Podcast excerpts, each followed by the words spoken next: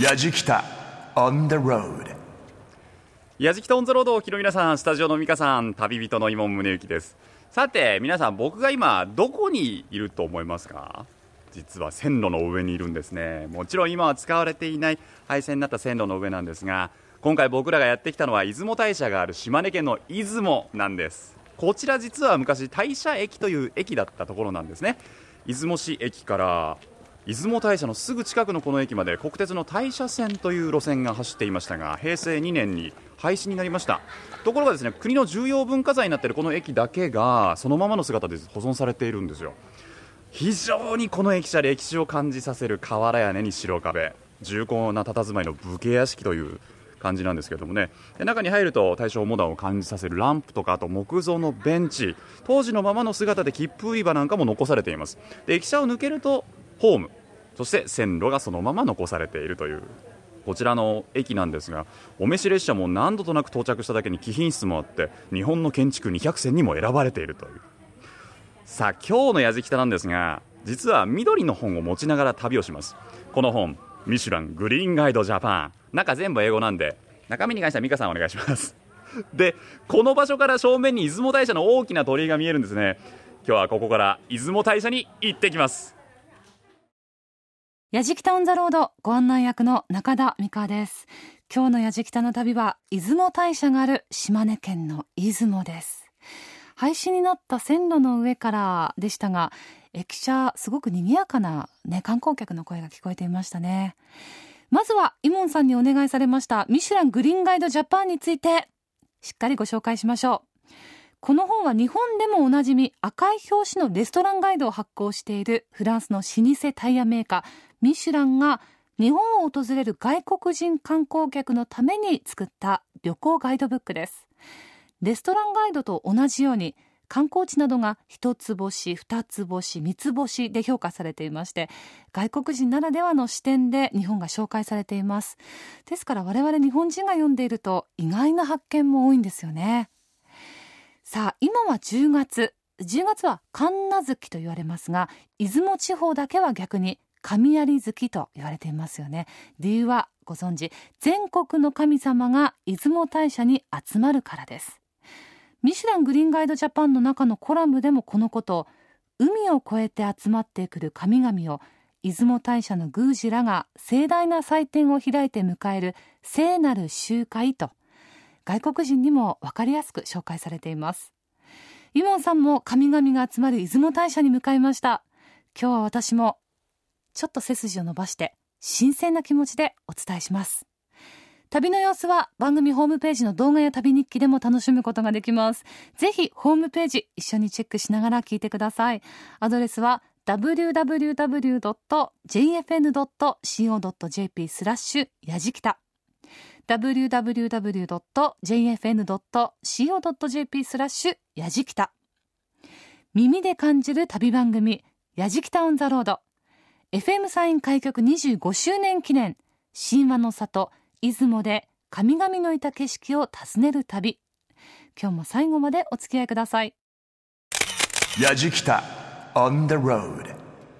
いやー、大きな鳥居ですね。真っ白なそびえる高さの大鳥居、目の前にあります。これ実はですね、高さも、柱の直径もかなりのサイズなんですが、日本一の大鳥居なんていうふうに言われてるんですよ。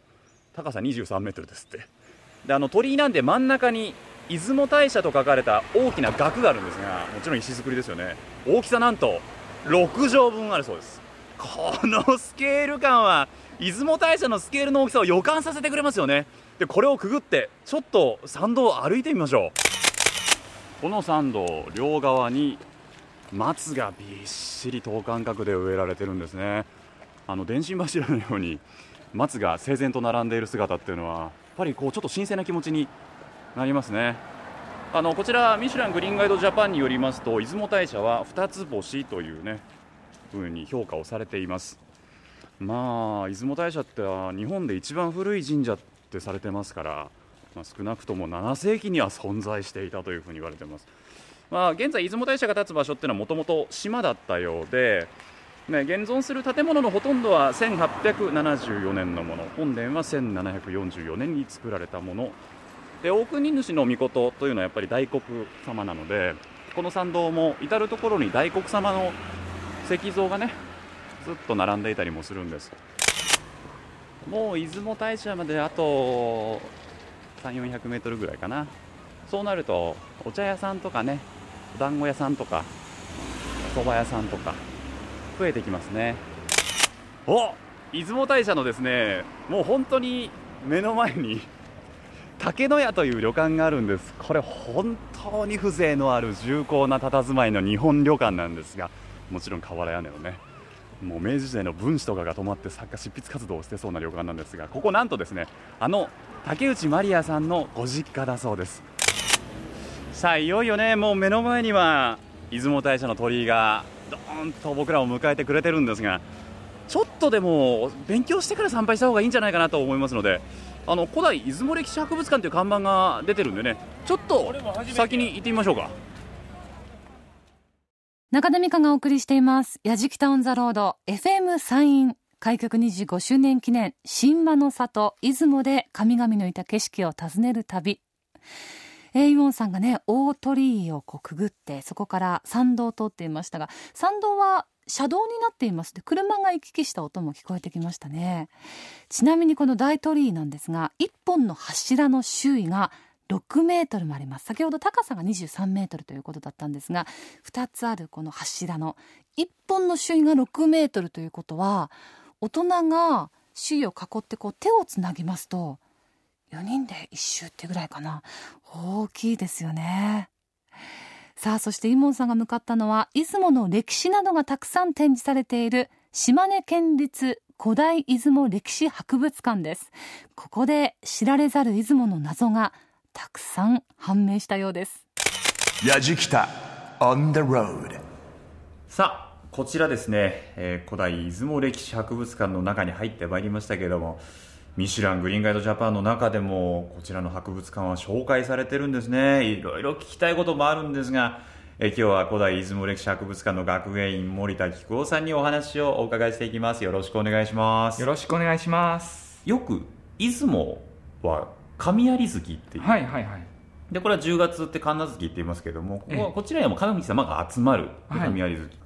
い、稲佐の浜というところに、旧暦の10月10日、今年は11月5日にあたります。はははその日の夜に神様が全国から集まられるんですよ、はい、でそこの時音階をしなければいけなくて、そのために寒張火を焚いてしめ縄を張り巡らします、でその中に神様が乗り移るよりしろとしてひもろぎというね木を2本用意して、神様はそれに乗り移ってですね、その周りをですね絹の帯で囲って、で神向かいの道という道をですね、神向かいの道、それをですねしずしずと神職の方々が誘導されて、そして神様出雲大社に行かれます。なるほどね、はい、かなり幻想的な世界ですよね、出雲大社についても基本的なところを教えていただきたいんですけども、まず出雲大社がどういう神社なのかというところから、出雲大社というのは、大国主の神様をお祭りしている神社でして、神話によりますとですね、足原の中津国という地上の世界を治めておられた神様ですけども、高間ヶ原の神様、つまり天照大神のご子孫、今の天皇家に国をお譲りしたと、そのお譲りする代わりに天まで届く高い建物を建ててもらった、それが出雲大社だと言われています。なるほど。で大国主の御事というのは、大和のオロチを退治しましたスサノオノミコトの5代後の子孫とも息子とも呼ばれてるんですけどね、要は国づくりを行った神様、地上の世界を何と言いますか、それまではなんかすごく漂っていたりとか、そういう人が住めないような状態だったと、そういったような場所だったところをしっかりと踏み固めて、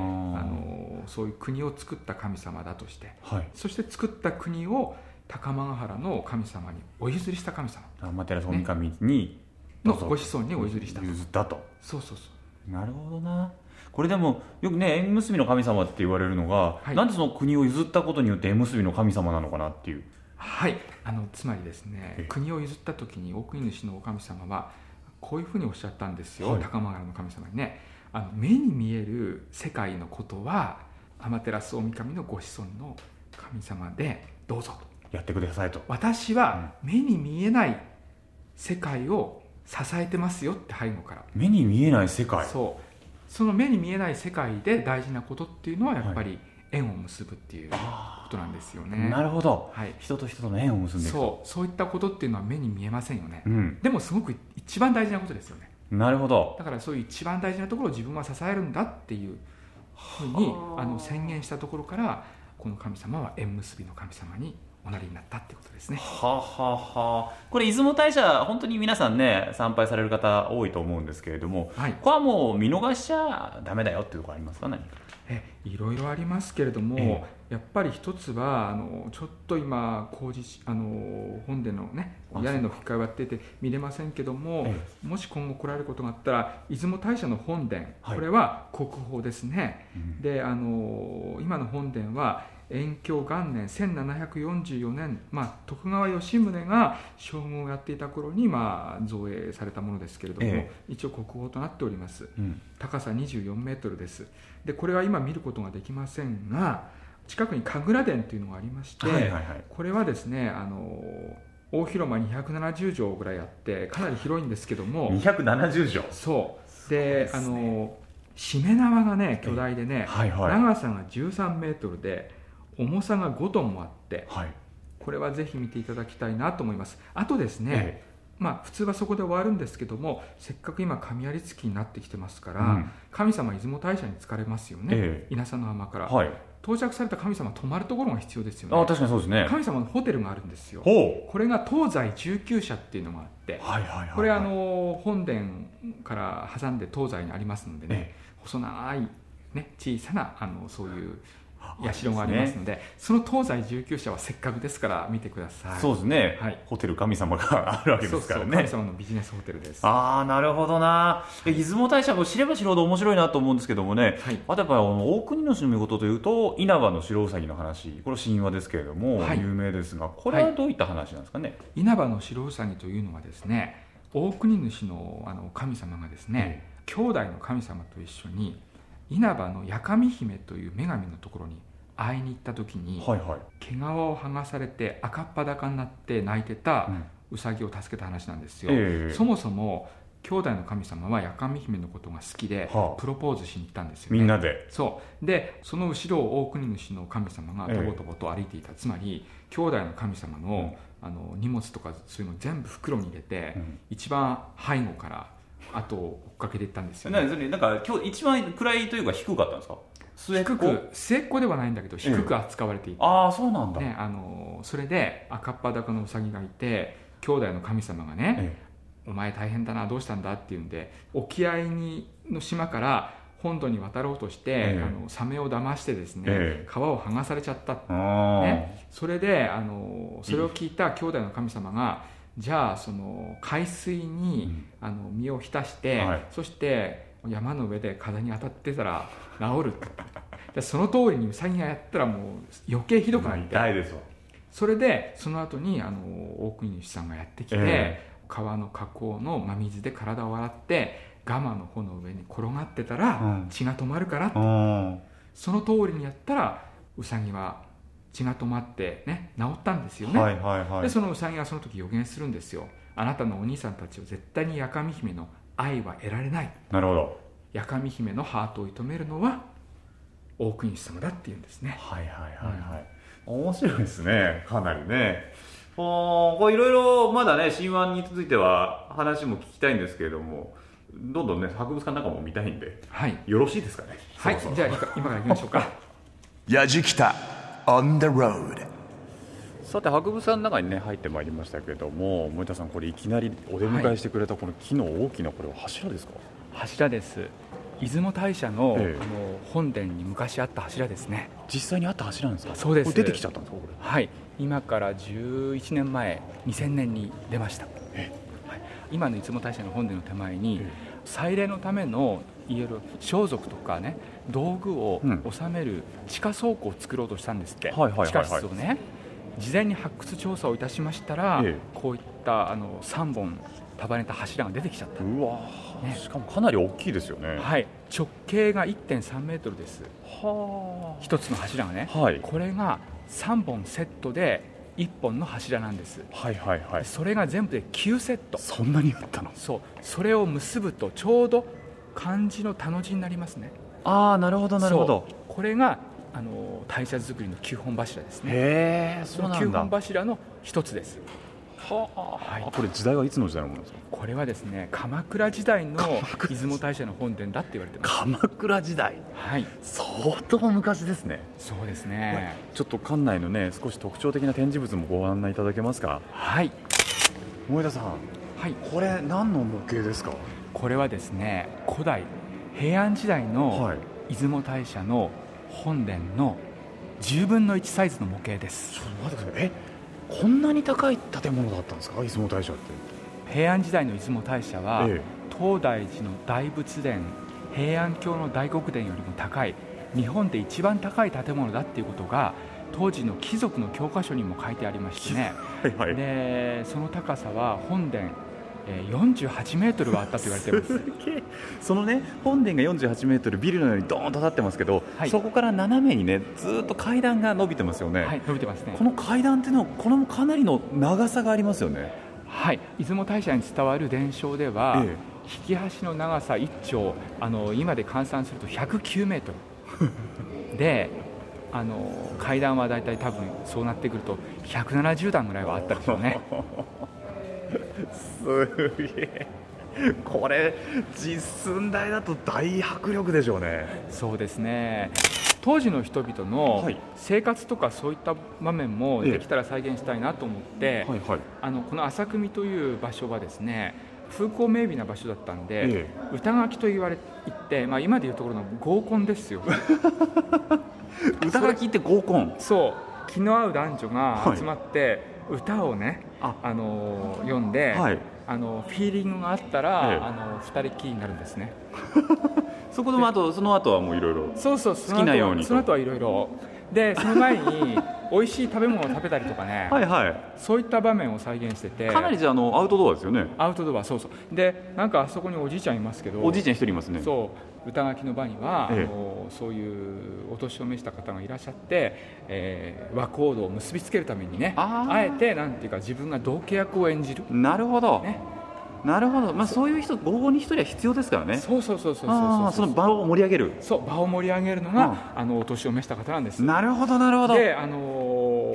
これラジオだから皆さんにお見せできなくて残念なんですけども、そういった歌書きと場面を再現したアニメもあるんですよ。アニメーションがこちらね、見ることができる。古代出雲の愛の物語、浅汲の瀬戸目と大井の浜丸ってね、うちの博物館に来ていただいたらぜひ見ていただきたいと思いますね。美女とイケメンです。そうそうそうそうそう。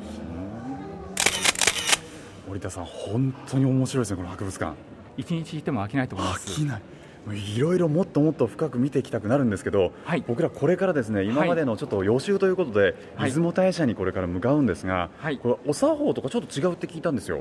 この出雲大社さん、大社さんを拝礼されるときは、普通は二礼二拍手一礼なんですけども、そうですよね、出雲大社では二礼四拍手一礼です。拍手が2回多いんですね。そう、4回叩いてください、はい、でその時にね、手を合わす時に指の節と指の節をぴったりと合わせるとですね、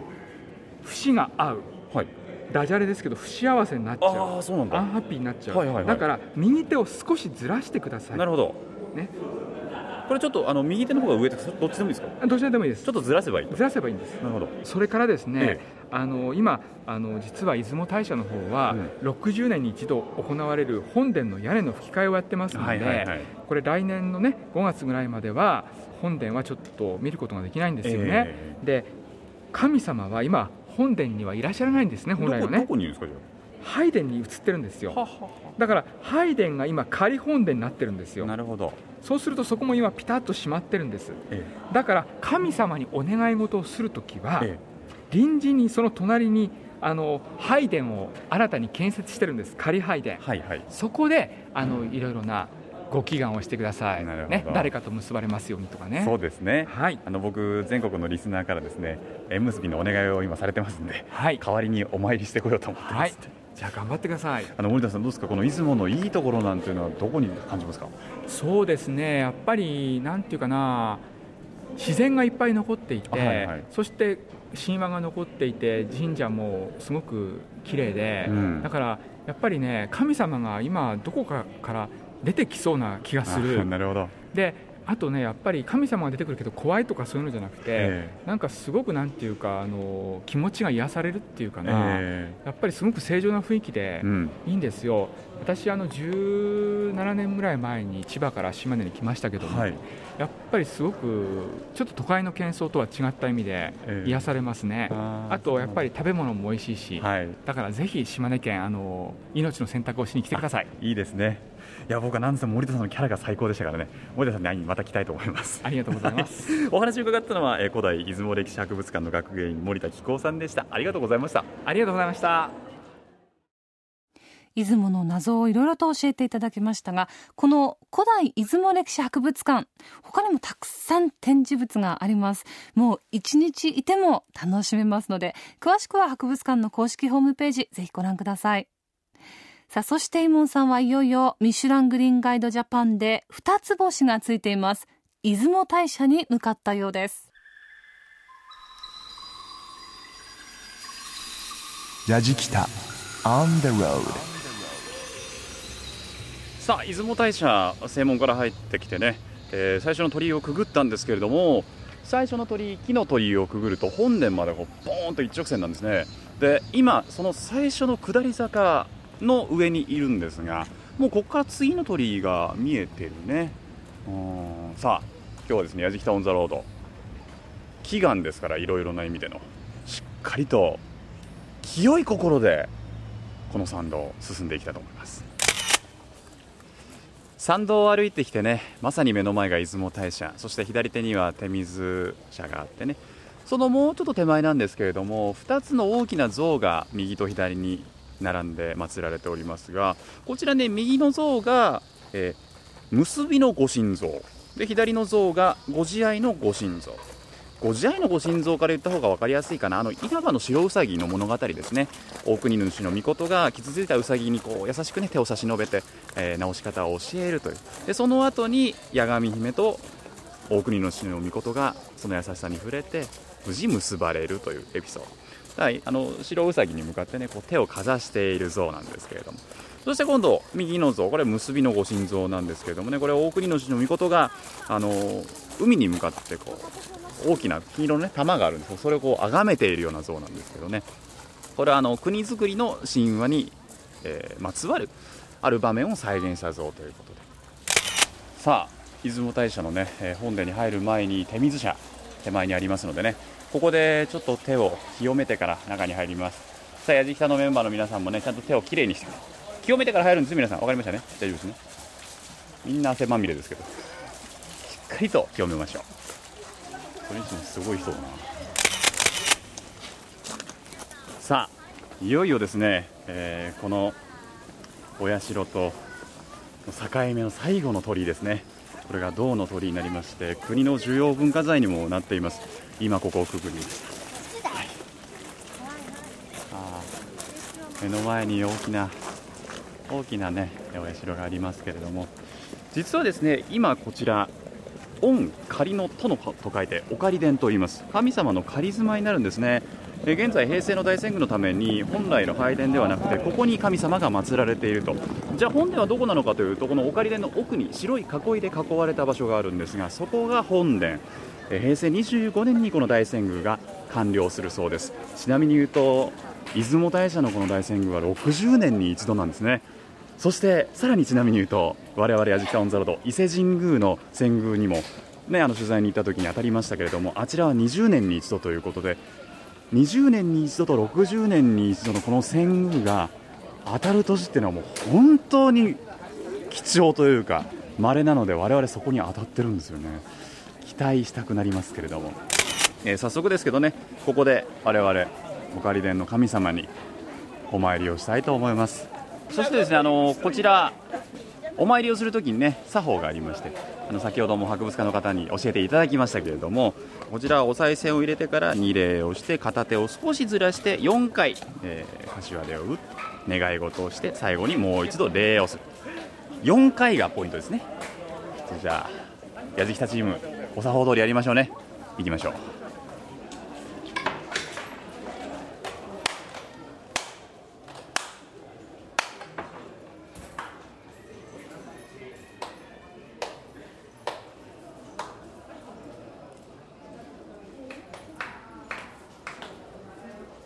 中田美香がお送りしていますやじきたオンザロード FM 山陰開局25周年記念神話の里出雲で神々のいた景色を訪ねる旅。伊茂宗行さんが神々の国島根県出雲を旅しています。実はまだ伊門さん出雲大社で拝んでいるんです。きっとねリスナーの皆さんの分も順番にお願いしているんだと思うんですけど、それにしても長いですね。まだ拝んでいますが、そして伊門さんは大きなしめ縄がある神楽殿に向かいました。長かったですね。長かった。寝てないよ。さて我々やじきた一行無事にお参りを済ませてですね、おかり殿の裏側に本殿がちょっとね見えるかなっていう、今もちろん建て替え中なんでね工事中ではあるんですけれども、今その本殿の入り口の前に来ております。そしてこのね赤いね丸が3つポンポンポンと地面に記されてますが、ここが博物館で言ってたね柱が出土した場所ということでございます。そしてちょっとね覗けるかな、なんか実際に工事中じゃなくても本殿見えるのはここまでというところなんですが、登ってきましたね。ご本殿のかつおぎ、かつられてますけどね、今日ね子供たちがたくさんいますね。線入ってるか。さて本殿の我々から向かって左側なんですけれども、こちらもですね非常に歴史のある趣のある意外と長い建物があるんですよ。こちら実はですね、東の宿舎西の宿舎といって、神様のお宿になっています。こちらは19の扉がある神様のお宿ということになっております。ホテル神様ですね、ここにだいたい6泊7日するということです。泊まるんですねここに神様が。へー、うわー、大きい、すごいなこれ。こちらですね神楽殿なんですが、ここに巨大なしめ縄があります。この巨大しめ縄の大きさなんですけれども、長さはおよそ13メートル、胴回りおよそ9メートル、重さ 4.5 トン、この大しめ縄が飾られているんですけどもね、神楽殿の中もですねものすごく広いです。なんとその広さは270畳。ちょっと近づいてみましょうか。うわ、奥行きの広さったらないなこれ。ちょっとうわって瞳孔が開くねあまりの凄さにね。ちょっとせっかくですからここでもお参りしましょうか。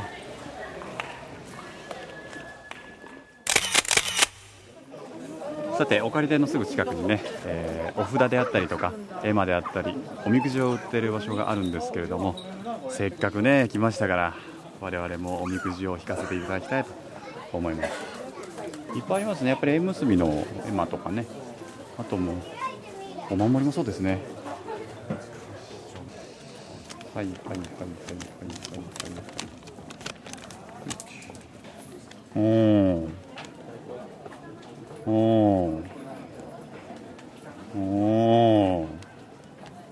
なるほどなるほどなるほどね。やっぱりやじきた的にはあれじゃないですか、旅行良いって感じですからね良かったですねそうですか。出雲大社のおみくじというのは特にね皆さんが想像している吉とかね大吉とかっていうおみくじではなくて、神様にこういうふうに気をつけなさいよと、今年はこういう年になりますよっていうようなねこうお導きが書いてあるっていうことになるんですけれども、とてもですね私これがしっかりと家族を守っていこうかなという気にさせていただきました。こういろいろこう取材して出雲大社のお参りしたり取材したりして、まさか最後におみくじを引いて自分の家族のことをキュッと思い出すようなおみくじを引くとは思いませんでしたからね。神様は全部お見通しなんだね、そういうことなんだね。そろそろでもあれじゃないですか、お腹空きましたね。ちょっと出雲らしいものを食べさせてくれる場所があるということで、お参りも済みましたし、そちらに行ってみましょうか。引いたおみくじですけれどもね、夫婦の輪というのは人の道の源であると、これを守りなさいよ、頑張りなさいよというようなことが書いてあって、イモさん先月パパになったばっかりですからね、より感慨深くジーンとしていたのかもしれません。さあ、お腹を空かせたやじきた一行ですが、出雲らしい食べ物を今度は探しに来ました。出雲らしい食べ物といえば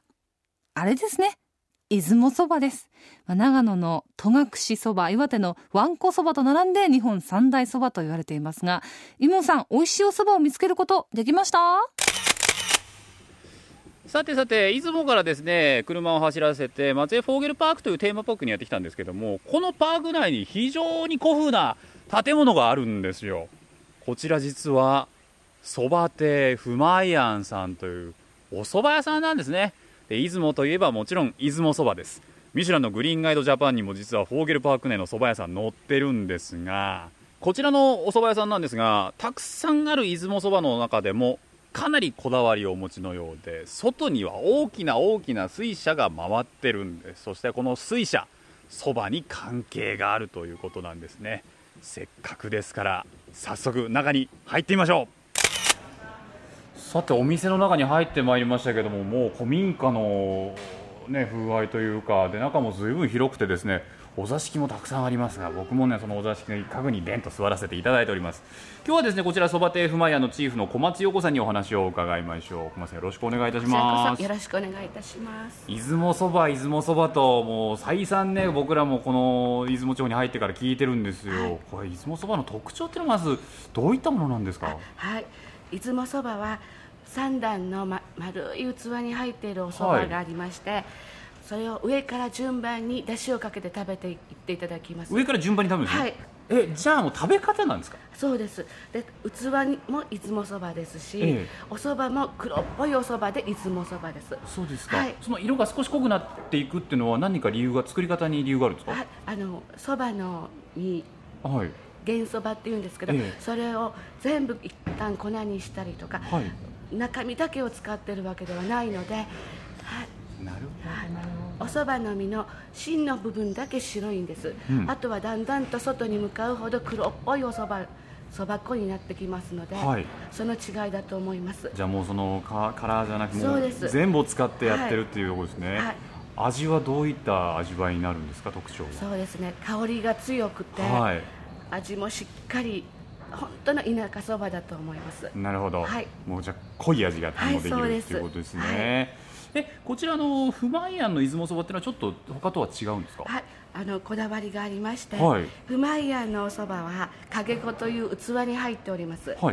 そのかけごという器は約200年ぐらい前なんですけども、奥出雲の名家で松平不昧公が食べられた時の器の再現です。で、食べ方なんですけども、蓋にそばを少し取っていただいて、お好みの薬味のせ、お出汁を少しかけて食べていただく、だから割りごそばとは違うタイプの器を使っております。それがここのこだわりでもあります。蓋を使うんですか？皿代わりにする。そうです。そこのおそばをちょっと乗っけて食べる、スルスルっと、薬味は何になるんですか？大根、ネギ、岩のり、削り節です。岩のりも入るんだ。その岩のりもここのこだわりです。それはでも最初の不昧公が食べた食べ方、そうですだと言われてるんですね。肝心のその不昧公ですよ。不昧公ってどういうなんですか？江戸時代松江藩の七代藩主だった方で、茶人としてもすごく有名な方です。なるほど。随分とこう風流であり、そうですね、いろいろなものを極めながらも、このおそばっていうものもしっかりとこう、お作法であったりとか確立した人なんですね。そうです。じゃあここはそれに準じてると、割合に期待できますね。期待してください。ふまい庵のこだわりはその濃い味のおそばであって、食べ方も昔の踏襲していくという、そこまで言われちゃったらもう食べたいなって思うんですけど、よろしいですか？作っていただいても。じゃあお願いいたします。ご用意しますので少々お待ちください。ありがとうございます。お待ちどうさまでした。来ましたね。こちらがおふまい庵の出雲そばと、確かにおそばの色が黒いですね。ちょっと食べ方教えていただけますか。はい、蓋にお蕎麦を少し取っていただきまして、はい、お好みの薬味を上にのせ、お出汁を少しだけかけた食べてください。蓋がね、なんかこうちょっと底が浅深いのかな、こうやって取ると、はい、あ、中に薬味が出てきましたね。これが削り節に岩のりに大根おろしにネギと、はい、そうです。でこれをまずお蕎麦、はい、お蕎麦をちょっと乗っけますよ。はい、できましたら最初の一口だけで構いませんので、はい、薬味なしで食べてみてください。お蕎麦本来の味、香りが楽しんでいただけると思います。このままですか。はい。じゃあちょっとね、いただきます。濃いんですもんね、味もね。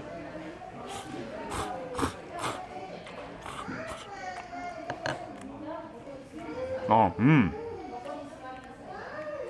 歯応えもありますし、はい、噛んでいくとね、そばでつるつる食うもんじゃないですか。はい、なんかね、いい食感です、これ。出雲そばはよく噛んで食べていただくのが特徴です。うん、噛むとね、すごい香り出てきますね。はい、あ、美味しい。今までのそばがすごいあっさりしてたんだなと思いますね。はい、ほいで今度はおそば、はい、薬味を少しのせて、おだしを少しだけかけて、だしは出雲そば独特の少し辛めのだしですので、はい、少しだけかけていただく。あ、少しでいいですか。はい、じゃあちょっとこれかける感じですね。はい、あ、確かに色ちょっと濃いめですね。はい、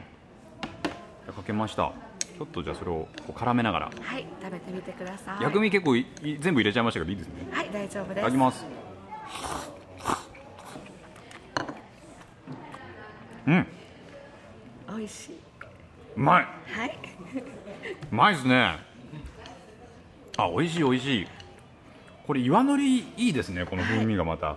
このそばの風味とね、非常にマッチしますね。はい、なるほどなるほど。もう確かにこれペロリといっちゃう気はしますね。わ、はい、かりますけれども、どうですか。でも小松さん、はい、この出雲そばってのはやっぱり皆さん毎日食べてるんですか。残念ながら毎日は食べておりません。分かってます。はい、食べる日は2食、そばの日もございます。あ、そうですか。はい、結構そば食べることが多いってことですよね。はい、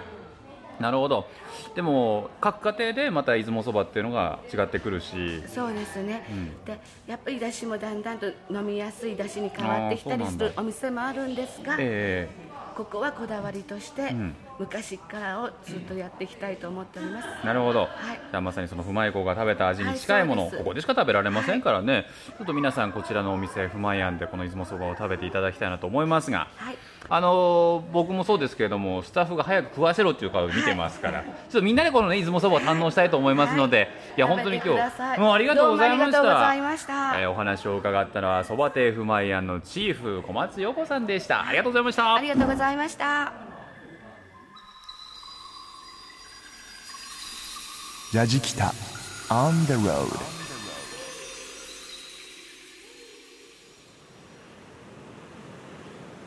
さあ今回のやじきた on the road、 ぐるっと出雲を巡ってまいりました。皆さんいかがだったでしょうね。いや僕はずっと行きたかった出雲大社に行けたことがすごく幸せで、なんか博物館のね森田さんもおっしゃってましたけれども、この島根出雲というのは本当になんかこう神様が出てきそうな場所、そんな雰囲気のある場所だとおっしゃってました。で僕は今ですね、実は日本一高い灯台の前にいます。ここは日御岬灯台といいまして、目の前がもう日本海の波しぶきがバーンと岸壁に打ち寄せるようなところなんですけれども、ここから海を眺めていても神話の世界の神様たちはここからまたね日本海を見ていたのかなと、そんな雰囲気にもさせてくれますね。ミシュラングリーンガイドジャパンにもですね、今日紹介した例えば出雲大社だったりとかですね、いろんなところが出てます。ぜひですね、そういう自然の美しさと合わせてですね、この神様がまさにいそうな出雲、皆さんもぜひ巡ってみてください。ちょっと神々しいかな、私今日。そんなことはないですね。うん、全然なかったね。皆さんここに来てね、なんかその雰囲気、神々しい雰囲気なんかも味わっていただければなと思います。というわけでやじきたオンザロード、旅人は伊門宗行でした。やじきた On the road Grooves and moves your day。 やじきた On the road FM サイン開局25周年記念、神話の里出雲で神々のいた景色を訪ねる旅、いかがでしたでしょうか。出雲の謎、それから神話の数々、本当に興味深いなと思います。また出雲大社で伊門さんが引いたおみくじですが、本当に今の伊門さんのね心中、心の中にぴったり合ったお導きを、くださっていて、不思議な力が働くものだなと思いました。すごくパワーある月っていうのがね、もう1年の中でも特にこの神在月っていうのがパワーが集まってる月だと思います。ちなみに神無月、神在月と言いますが、これ旧暦の10月のことですので、出雲で神在月に関する祭事が行われるのは今の日付で直すと11月に入ってからになります。ぜひ詳しくは出雲大社などのホームページでチェックをしてみてください。そして旅の様子、番組のホームページで動画や旅日記でも楽しむことができます。アドレスは www.jfn.co.jp/やじきた www.jfn.co.jp/やじきたです。やじきたオンザロード、ご案内は中田美香でした。